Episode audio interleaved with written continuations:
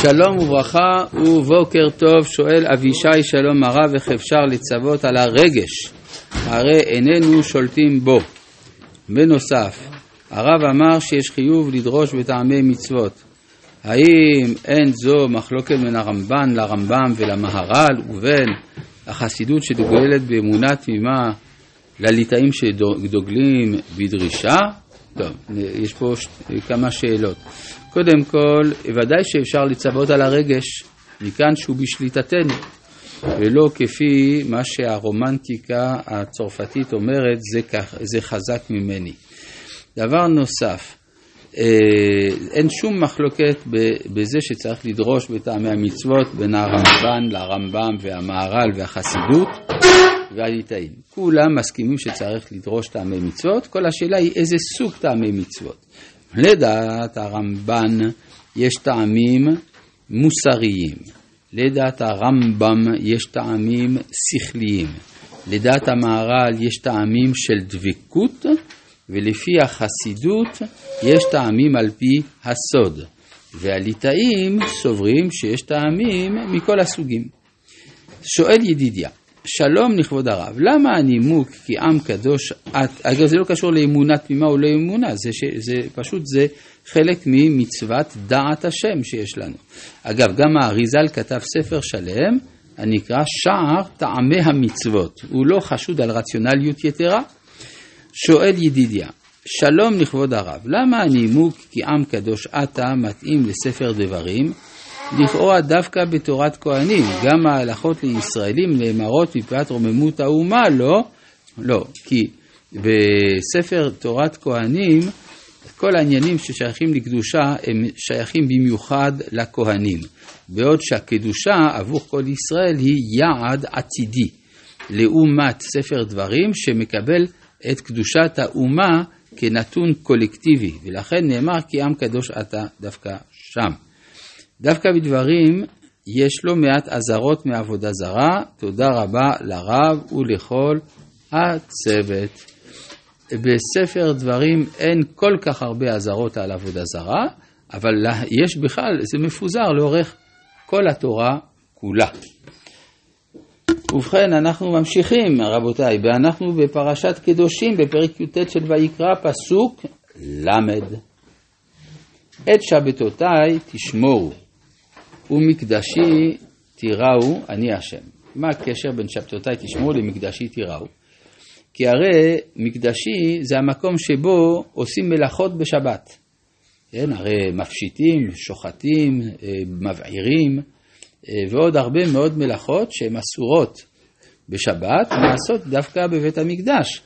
אז צריך, אה, שמא אחד הוא על חשבון השני, לכן יש פה האיזון. את שבתותיי תשמורו ויחד עם זה הוא מקדשי תיראו אני השם. מקדשי תיראו, כבר אמרו חז"ל בכמה מקומות, כל מקום שזה מוזכר, לא מן המקדש אתה ירא, אלא ממי ששיכן שמו שם. מה זה שבתותיי? למה לא את שבתי?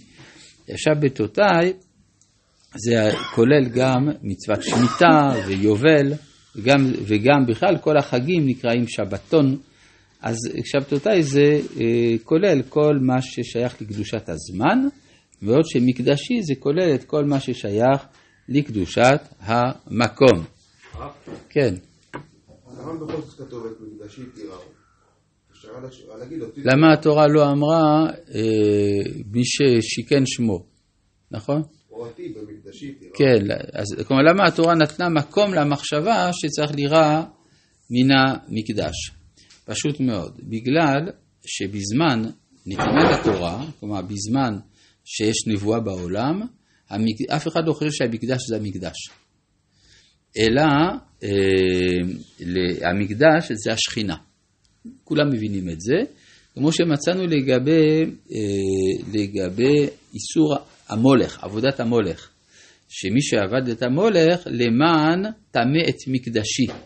ולחלל את שם קודשי. איזה מקדשי העובד למולך מטמא? אלא ברור שהמקדשי שמה זה מקום השכינה. זה אחת הראיות שמביא הרבי אליהו בן המוזג בספר אם למקרא, לכך שאי אפשר להבין פשט בכתוב בלי הנחות היסוד של תורת הקבלה. כן, מקדשי זה מידת המלכות, כן, ולכן פשוט שזה מי ששיכן שמו, אלא מה?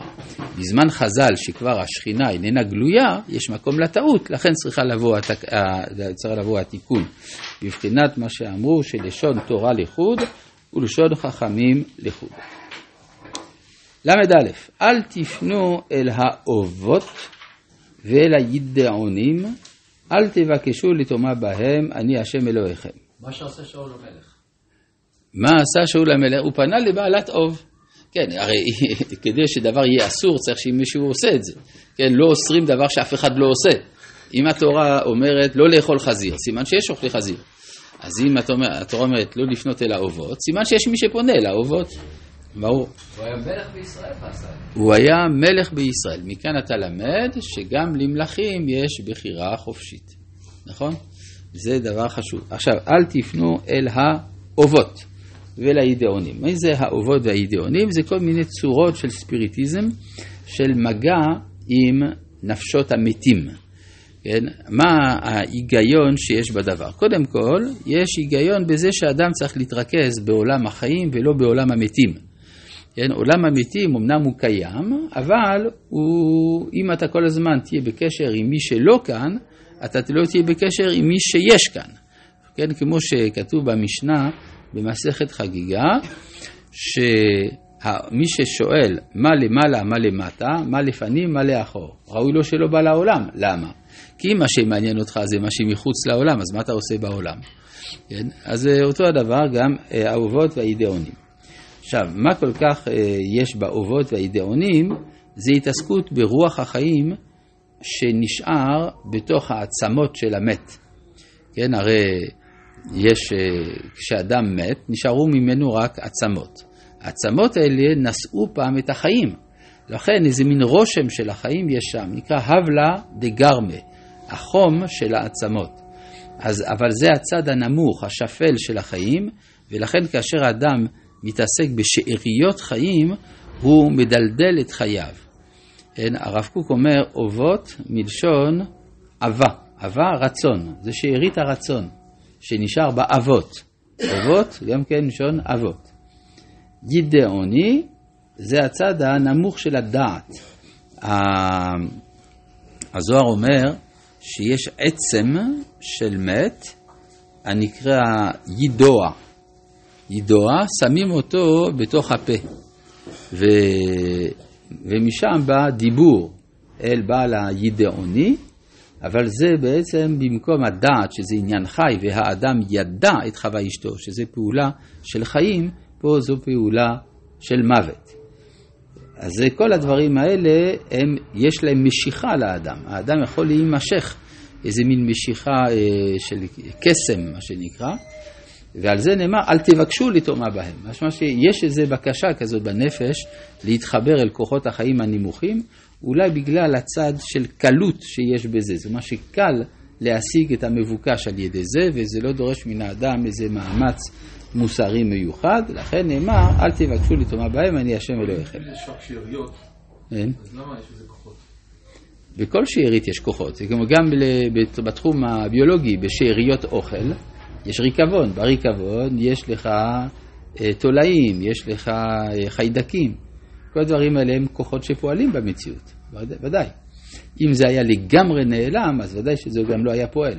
הריק אין בו טומאה, כמו שלמשל אבנים לא מטמאות. למה? כי אבנים מעולם לא היו חיות, אז אה, לכן הם לא יכולים לטמא.